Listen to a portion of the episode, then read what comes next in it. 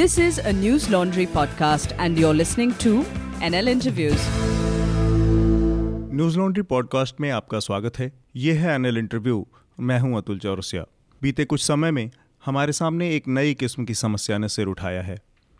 आए दिन देखने सुनने को मिल रहा है कि गाय की रक्षा लड़कियों की सुरक्षा के नाम पर तमाम ऐसे संगठन और लोग कानून को हाथ में लेने लगे हैं। संस्कृति की रक्षा और देश की रक्षा की आड़ में ये लोग मोहम्मद अखलाक और पहलू खान जैसे लोगों की हत्या तक करने लगे हैं। जब ऐसे लोगों की जवाबदेही सरकारों और कानून व्यवस्था के लिए जिम्मेदार संस्थाओं से मांगी जाती है तो उनका जवाब होता है कि ये फ्रिंज एलिमेंट हैं, यानी छोटे मोटे अराजक लोग। पर समय के साथ ये फ्रिंज मुख्य धारा का हिस्सा बनते जा रहे हैं। तेजेंद्र पाल बग्गा का उदाहरण हमारे सामने है, जिनका अतीत कई हिंसक घटनाओं से भरा पड़ा है, लेकिन वर्तमान में वे दिल्ली भाजपा इकाई के प्रवक्ता हैं। कौन है ये फ्रिंज एलिमेंट? किसके इशारे पर ये संगठन काम करते हैं? कानून को हाथ में लेने की ताकत इन्हें कहाँ से मिलती है? ऐसे ही तमाम सवालों की गहरी पड़ताल कर उसे एक किताब की शक्ल दी है वरिष्ठ पत्रकार धीरेन्द्र झा ने। इस किताब का नाम है शेडो आर्मीज़। आज हम न्यूज़ लॉन्ड्री में शेडो आर्मीज़ के लेखक धीरेन्द्र झा से इस किताब पर विस्तार से बात करेंगे। न्यूज़ लॉन्ड्री पर आपका स्वागत है धीरेन्द्र। तो पहला सवाल ये है धीरेन्द्र आपसे कि आपने ये जिन आठ संगठनों को चुना है अपनी किताब में इनमें बजरंग दल है राष्ट्रीय सिख संगत है भोसला मिलिट्री एकेडमी है हिंदू ऐक्य वेदी श्री राम सेने सनातन संस्था हिंदू युवा वाहिनी और अभिनव भारत। तो। इन आठ संगठनों को चुन चुनने का आधार क्या था? क्योंकि आरएसएस के पास तो अनगिनत संस्थाएँ हैं। मतलब उनको माना जाता है कि हाइड्रा हेडेड ऑर्गेनाइजेशन है। बिल्कुल। देखिए ऑब्वियसली तीन दर्जन से ज़्यादा संस्थाएँ हैं आरएसएस के पास। फिर आरएसएस फोल्ड के बाहर बहुत सारे हिंदुत्व ऑर्गेनाइजेशन एग्जिस्ट करती हैं। जी। हाँ। आ, लेकिन और बहुत सारे ऑर्गेनाइजेशन जो है वो बैनर के रूप में काम करती है। आज एक नाम एक बैनर के अंदर कुछ कर दिया कांड और फिर दूसरी बार दूसरे बैनर के अंदर वही लोग चले गए। हाँ तो ये बहुत ही फ्रिक्वेंट है इस पूरे हिंदुत्व पॉलिटिक्स के अंदर जो रोड साइड पैट्रिटिज्म का जो डिस्प्ले है उसके अंदर। आ, हम चाहते थे कि जो ऑर्गेनाइजेशन जिनका अपना स्ट्रक्चर है जिनका अपना एवोल्यूशन का एक पैटर्न है जो डिफरेंट uh, एरियाज़ में ऑपरेट कर रहे हैं। जी। वैसे वैसे कुछ बड़े बड़े ऑर्गेनाइजेशन ने कुछ आरएसएस फोल्ड के अंदर कुछ आरएसएस फोल्ड के बाहर। जी। हाँ आ, तो हमने रैंडमली हम्म। चार ऑर्गेनाइजेशन आरएसएस फोल्ड के अंदर से लिए हम्म। और चार उसके बाहर से लिए। अच्छा। हाँ मेरा सिर्फ़ फोकस ये था कि जिन एरियाज़ में हिंदुत्व ऑर्गेनाइजेशन एक्टिव हैं उन एरियाज़ को कवर करने वाले जो ऑर्गेनाइजेशन हैं उन एरियाज़ में जो ऑर्गेनाइजेशन ज़्यादा एक्टिव हैं हम्म, हम्म। उनमें से हम पिक करें अच्छा एक इसमें जो राष्ट्रीय सिख संगत है जी ये उस पूरे ग्रुप में वो आठों जो ऑर्गेनाइजेशन है उसमें थोड़ा सा मिसमैच जैसा लगता है क्योंकि राष्ट्रीय सिख संगत का कोई वायलेंस का आ, हिस्ट्री देखने को नहीं मिलता जैसे बाकी ऑर्गेनाइजेशंस का मिलता है। तो इसको आ, किस तरह से क्योंकि अगर हम सिख संगत को रख सकते हैं तो फिर मजदूर संघ भी हो सकता था स्वदेशी जागरण मंच भी हो सकता था जो कि तो इसको चूज़ करने का क्या आधार था? इसका इसका इसको चूज़ करने का जो औचित्य था वो ये था कि Hindutva organisation RSS as a whole anti minority rhetoric पे काम करता है। जी। सिखिज्म एक माइनॉरिटी ग्रुप है इंडिया के अंदर रिलीजियस माइनॉरिटी है। हम्म। हाँ। आ, लेकिन क्योंकि सिखिज्म का ओरिजिन इंडियन सब कॉन्टिनेंट के अंदर हुआ है हम्म। तो उनके साथ वो दूसरे तरह से डील करते हैं लेकिन किसी का आइडेंटिटी छीनने की कोशिश करना एक वायलेंस से कम नहीं है okay. हाँ okay. और इसीलिए इनके साथ नॉर्मली ये एक रैपो बना के चलते हैं लेकिन जहाँ पे ये नहीं मानते हैं इनकी बात हाँ. जो इनका राष्ट्रीय सिख संगत बनाने का से पहले जो पेपर आया था इनका हाँ जिसका मैंने ज़िक्र किया है किताब हाँ, में हाँ। हाँ उसमें ये 84 को जस्टिफाई कर रहे हैं एंटी सिख राइट को जस्टिफाई कर रहे हैं। और ढेर सारा एफ़ आई आर जो लॉज हुआ जिसका मैंने ज़िक्र भी किया है उसमें बुक में हम्म, अ, उसमें आरएसएस और बीजेपी के लोगों का नाम है। ओके हाँ। एक और तो चीज़ हाँ। कांग्रेस इन्वॉल्व था लेकिन आरएसएस के लोग भी ग्राउंड पे काफ़ी एक्टिव थे उनके खिलाफ। जी जी। तो एक और चीज़ बताएँ मुझे हालाँकि एक किताब में इतने बड़े ऑर्गेनाइजेशन को समेटना थोड़ा मुश्किल होता है। मुश्किल होता है हाँ, हाँ। फिर भी एक जो और कमी मुझे दिखी वो ये थी कि इसमें कोई उनकी महिला शाखा जो है आरएसएस की उसका रिप्रेजेंटेशन नहीं है। जबकि उनके यहाँ दुर्गा वाहिनी है और दुर्गा वाहिनी का वायलेंस का हिस्ट्री भी है वो भी इस तरह के काम करती रहे मौके दर मौके पे। तो उसको क्यों नहीं शामिल किया या फिर वुमेन रिप्रेजेंटेशन मिसिंग है? देखिए ये जो अगर आप सही मायने में देखें बेशक इनके पास राष्ट्रीय सेविका समिति भी है। हम्म। हाँ जो कि आरएसएस का पहला आउटफिट है। हाँ और 1930s में बना था जब जिस समय की हेडगेवार इसके सर संचालक थे। अच्छा। हम्म। तो लेकिन ये पूरा जो कॉन्सेप्ट है आरएसएस का या किसी भी हिंदुत्व आउटफिट का हम्म, हम्म। उसमें अ, सच मायने में महिलाओं के लिए कोई स्पेस है नहीं। हम्म। हाँ चंद महिलाओं को ये इकट्ठा करके कुछ कुछ कुछ शो कर देते हैं कैमरा के सामने में लेकिन वास्तव ये है कि इवन इनका जो दुर्गा वाहिनी है आप पाएँगे कि उसका दफ्तर है। जी। हाँ लेकिन आपको कोई नहीं मिलेगा। राष्ट्र सेविका समिति जो इनका सबसे बड़ा ऑर्गेनाइजेशन है महिलाओं का सबसे पुराना है। हम्म। हाँ वो सडनली जब मोदी की सरकार बनी तो उनका दिल्ली में छतरपुर में उसने अपना एक कैंप किया। हाँ। और उसमें कुछ महिलाएँ आ गई उन लोगों ने शाखा लगा लिया और दिखलाने लगे कि महिलाओं महिलाओं का रिप्रेजेंटेशन भी है। ये बेसिकली ये आरएसएस जो है वो शॉविनिस्टिक मेल ऑर्गेनाइजेशन है। Okay Hindu male organisation. अच्छा हम किताब हाँ। किताब के ऊपर आते हैं। तो जो पहला ऑर्गेनाइजेशन है सनातन संस्था जी। तो उसके बारे में आपने किताब में बार बार ज़िक्र किया कि जो जहाँ पे इन्होंने पहला आश्रम बनाया था गोवा में वहाँ पे जो लोकल लोग थे स्थानीय लोग वो बहुत ज़्यादा नाराज़ थे इनके काम काज से। किसी को पता भी नहीं था कि ये किस तरह से काम करते हैं। फिर भी ये लगातार कैसे मज़बूत कैसे होते गए? लोगों का सपोर्ट अगर नहीं किसी को मिल रहा है स्थानीय लोगों का फिर भी ये कैसे मज़बूत होते गए लगातार? वहाँ के लोग बतलाते हैं जी। कि एक तो पॉलिटिकल सपोर्ट इन लोगों को बहुत ज़्यादा था। अ, अ, ये जो पार्टी वहाँ पे एमजीपी महाराष्ट्रवादी गोमांतक पार्टी। म- उसका एक मेंबर एमएलए था उस एरिया से अच्छा। रामनाथी वाले इलाके से। हम्म, हम्म। जिसमें रामनाथी आता है रामनाथी गाँव। हाँ। अ, और उनकी पत्नी चरसा से जुड़ी हुई थी। हाँ। तो जब ये कंट्रोवर्सी शुरू हुआ तो अ, अ, इन लोगों ने जब प्रोटेस्ट करना शुरू किया तो गवर्नमेंट का सपोर्ट इनको नहीं मिला। गवर्नमेंट का सपोर्ट उन लोगों को मिला। अच्छा। हाँ। और जनरली इन लोगों को पॉलिटिकल पैटर्नेस काफ़ी मिला है। अच्छा। काफ़ी ज़्यादा मिला है पॉलिटिकल पैटर्नेस शायद इसीलिए even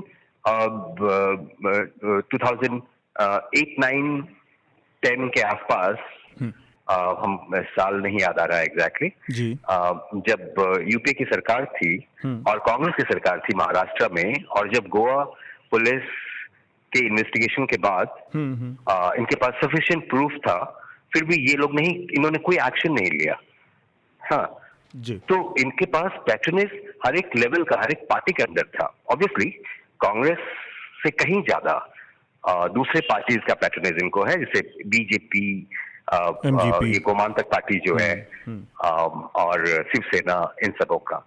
हाँ उस पर्टिकुलर एरिया में हम्म। अ, गोमांतक पार्टी का रोल इम्पोर्टेंट है। ओके। एक और चीज़ बताएँ धीरेन कि ये सनातन सभा से जुड़ी एक जानकारी आपने अपनी किताब में जो शेयर की है थोड़ा हमारे न्यूज़ लॉन्ड्री के श्रोताओं को भी बताएँ कि इसमें आपने कहा कि आश्रम के पास में बहुत भारी संख्या में यूज़ कॉन्डोम और ये सब चीज़ें मिल रही थी। जी। तो जिससे एक ये शंका आपने जताई कि ये किसी तरह की अनैतिक और उल्टी सीधी गतिविधियों में भी ये लोग इन्वॉल्व हो सकते हैं। ये ये मेरा नहीं कहना है। हाँ। ये गाँव वालों का कहना है। गाँव वालों को ऐसा ही लगा। तो जब सडनली उनके सामने में ये सीन आया ओके। हाँ ऑलरेडी उनके दिमाग में बहुत सारे मिसगिविंग्स uh, थे। क्योंकि ये लोग पहले पास के गाँव में अपना आश्रम बनाना चाहते थे जहाँ पे प्रोटेस्ट हुआ और वहाँ से इनको निकलना पड़ा और फिर रामनाथी मीनों ने बनाया। ओके। हाँ और इनके जो बहुत ही सिक्रेटिव स्टाइल जो था सब कुछ आ, उससे गाँव के लोग परेशान थे। और जब ये हुआ जब ये सीन सामने आया हाँ. तो गाँव वालों को लगा कि तब उस इसके बेसिस पे इनफैक्ट प्रोटेस्ट शुरू हुआ वहाँ पे बड़े लेवल पे। वही शुरुआत है प्रोटेस्ट का। तो एक चीज़ मुझे बताएँ धीरेन्द्र क्योंकि आप भी एक पत्रकार के तौर पे यात्रा कर रहे थे वहाँ पे उन जगहों की तो आपने क्या इसके इसकी तह में जाने की कोशिश की क्या कि इसके बारे में थोड़ा पता लगाया जाए कि ये एक्चुअली क्या सच्चाई है इसकी? देखिए ये फैक्ट है। जी। ऐसा गाँव वाले कहते हैं और इसके बाद उस एरिया का में कल्टीवेशन हुआ ही नहीं। सच में सामने में बड़ा सा एक फ़ील्ड है। अच्छा। आ, और जब ये हुआ तो सनातन संस्था ने इसको डिनाई किया। उसने कहा कि हमारे यहाँ से नहीं निकला है ये। हाँ। लेकिन बहुत सारा चीज़ परसेप्शन पे होता है। हाँ लोगों का जो गुस्सा था उन, उनके पास पहले से कारण एग्जिस्ट कर रहा था। जी, जी. तो वो उस पर गुस्सा कर रहे थे। हाँ मान ले रहे थे वो कि ये इसके इसके द्वारा किया मुझे नहीं पता है कि ये एक्चुअली इसका सच्चाई क्या है। जहाँ तक में जाने का सवाल है हम्म। ये पॉसिबल नहीं था क्योंकि सनातन संस्था के लोग हम्म। एक तो वो बहुत ही कटे हुए रहते हैं जनरल अच्छा। लोगों से बिल्कुल बात नहीं करते हैं। आप इंटरेक्ट करेंगे तो यस या नो में जवाब देंगे वो। ओके हाँ ज़्यादातर जो उनके अंदर के लोग हैं। हाँ। आ, इस तरह से जवाब देंगे वो और डिटेल्स में नहीं जाएँगे। डिटेल्स में जाने से हमेशा बचेंगे। अच्छा हम हाँ। युवा वाहिनी की बात करते हैं धीरेन्द्र तो एक तो ये है कि युवा वाहिनी अपना एक इंडिपेंडेंट ऑर्गेनाइजेशन के तौर पे शुरू हुई और योगी आदित्यनाथ जो कि भी इस समय यूपी के सीएम हैं हम्म।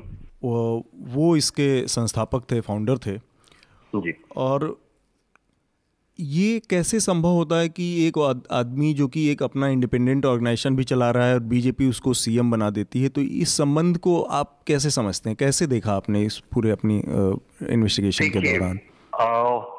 बीजेपी का संबंध आदित्यनाथ के साथ जितना है उससे कहीं ज़्यादा बीजेपी का संबंध उस मठ के साथ है। जी। गोरखनाथ मंदिर। ओके।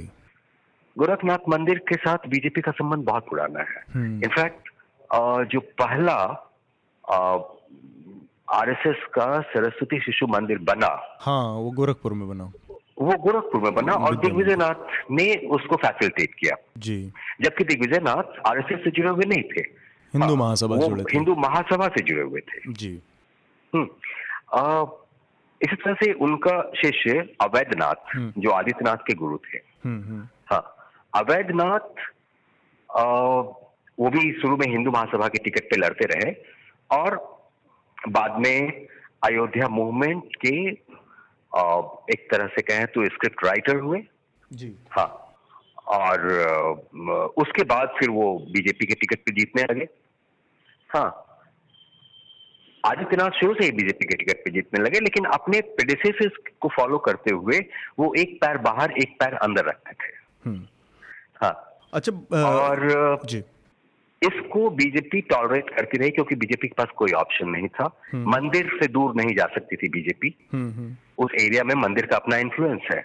जी हाँ। हाँ और आ, इसके बावजूद कि आरएसएस एक अपने फोल्ड से बाहर का किसी भी हिंदुत्व आउटफिट हम्म। वैसे जगह पे जहाँ पे क्लास का संभावना हो उसको पसंद नहीं करता है। हम्म, हम्म। हाँ। जहाँ पे वो फीडर सर्विस दे रहा है वहाँ तो ठीक है। हाँ लेकिन जहाँ क्लास का संभावना वो पसंद नहीं करता है। इसलिए शुरू में उसने टॉलरेट किया। अब लेकिन जब वो चीफ मिनिस्टर बन गए हैं तब ये कॉन्ट्रडिक्शन सामने आ रहे हैं।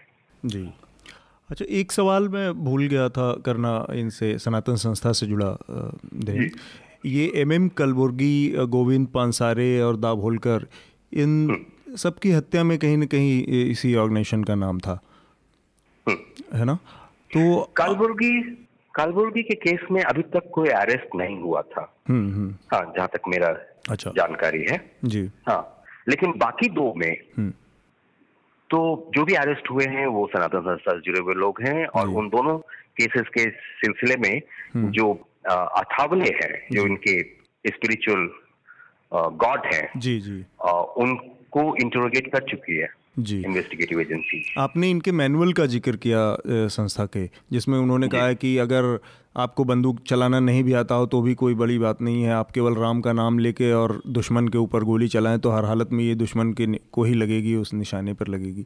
इस तरह का मैनुअल जिस ऑर्गेनाइजेशन का है और इस तरह के लोगों के मतलब मर्डर के आरोप हैं जिसके ऊपर हम्म। उसके ऊपर खुलेआम किसी तरह की कार्रवाई अब तक सरकार ने करने की कोई कोशिश क्यों नहीं की? या अगर कोई कोशिश हुई है तो उसकी क्या स्थिति है नहीं हुई है यही तो प्रॉब्लम है हाँ नहीं हुई है और इसलिए मैंने कहा कि इवन हम्म। जब बीजेपी और शिवसेना वगैरह तो कई बार इनको डिफेंड करते हैं पब्लिकली हम्म। हाँ लेकिन इवन कांग्रेस जो इनको डिफेंड नहीं करती है हाँ हाँ इवन कांग्रेस भी हम्म। जब सरकार थी कांग्रेस की हाँ। महाराष्ट्र में और दिल्ली में जी। सेंटर में उस समय में भी इनके पास मौका था इन्होंने डोजियर तैयार किया था अच्छा। लेकिन कुछ हुआ जिसके कारण इन्होंने एक्शन नहीं लिया। ये एक्सप्लेन नहीं कर पा रहे हैं कि क्यों नहीं लिया। ये एक दूसरे पे ब्लेम फेंक रहे हैं। जो उस समय चीफ मिनिस्टर थे वो जो होम मिनिस्टर थे उनके ऊपर सेंटर में जो होम मिनिस्टर थे उनके ऊपर ब्लेम फेंक रहे हैं। अच्छा, ये और जो सेंटर में होम मिनिस्टर थे वो बोल रहे हैं कि चीफ मिनिस्टर ने बहुत ज़ोर शोर से इसको प्रेस नहीं किया। ये शिंदे और चौहान के बीच की बात है मेरे ख्याल से है। ना? अशोक चौहान और ये लोग जो थे पृथ्वीराज चौहान। जी। बजरंग दल का ज़िक्र आपने किया है। हाँ। तो एक बहुत दिलचस्प बिज़नेस मॉडल की बात आपने की है कि जो बिज़नेस जो बजरंग दल का चीफ था वहाँ पे मैंगलोर में वही एक ह्यूमन रिसोर्स एजेंसी चलाता था और वही लोगों को सिक्योरिटी भी अवेलेबल कराता था और वही वही वो टेरराइज भी उन लोगों को वही करता था पीछे से तो हाँ। ये ये पूरा बिज़नेस जो था वो किस तरह से ये ऑपरेट होता थोड़ा हमारे न्यूज़ लॉन्ड्री के लोगों को साझा करेंगे देखिए इसमें होता क्या है कि अगर आप देखें कि कौन लोग हैं हम्म। कौन सा ऐसा यूथ है जो इनके साथ शामिल होता है हम्म। हाँ तो आप पाएँगे कि mostly unemployed under employed youth इनके साथ शामिल होता है okay. हम्म। और वो उसको ये एक सेंस ऑफ़ एम्पावरमेंट देते हैं हम्म, हम्म। हम्म। और फिर वो हुलिगनिज्म में इन्वॉल्व होता है अब वैसे हालत में एक एक शॉपकीपर जो मुस्लिम है जिसने अपना नाम डिस्क्लोज करने से मुझे मना किया था हाँ जिसके यहाँ इनका सिक्योरिटी है। अच्छा। आ, उसने मुझसे कहा कि देखिए इस मेरे पास ऑप्शन क्या है और इससे बेहतर और क्या हो सकता है? पुलिस तो हमको प्रोटेक्ट नहीं कर पा रही है। हम्म, हम्म। हाँ और ये आते हैं और हम्म। तोड़फोड़ करके चले जाते हैं। एक बार दो तोड़फोड़ किया तो पूरा बिज़नेस कोलैप्स कर जाता है। हाँ तो बेहतर है कि हम इन्हीं से सिक्योरिटी ले लें। अब वही आदमी जो तोड़फोड़ में इन्वॉल्व है बजरंग दल के एक्टिविस्ट के रूप में वही आदमी जो मैन पावर कंपनी का जो सिक्योरिटी गार्ड प्रोवाइड करने का पूरा प्रोसेस है हाँ। उसमें सिक्योरिटी गार्ड के रूप में वहाँ जाके पहरेदारी कर रहा है। हाँ। जी। तो इस शॉपकीपर का कहना था कि हम जब इनको देते हैं कॉन्ट्रैक्ट सिक्योरिटी का हम्म। तो हमको एक तरह से आ, ये भी इंश्योरेंस मिल जाता है कि आ, हमारे ऊपर नहीं ये अटैक करेंगे। हम्म, हम्म, हाँ। दो चीज़ों को का छोटा सा जवाब चाहिए धीरेन्द्र। एक तो आ, कितना समय लगा इस पूरी ट्रैवल के दौरान इस पूरी छः आठों ऑर्गेनाइजेशंस के को कवर करने के दौरान? और इस दौरान आप एक ओपन आइडेंटिटी के साथ लोगों से मिल रहे थे या अंडर कवर उसमें बात कर रहे थे लोगों से? हाँ आ, इस इस पूरे इन्वेस्टिगेशन में मुझे लगभग एक साल लगा। ओके। हम्म।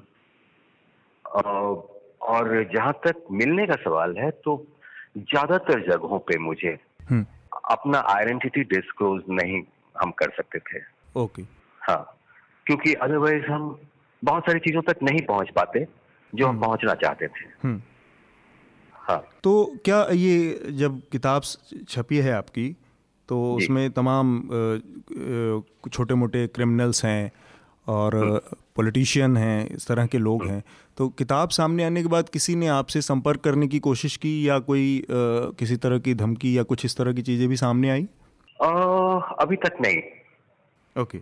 अभी तक नहीं। अ, और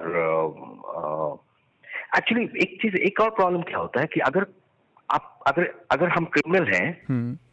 हाँ तो हम जनरली बहुत ज़्यादा अगर और हमारे क्राइम के ऊपर अगर किसी ने उंगली रख दिया जी।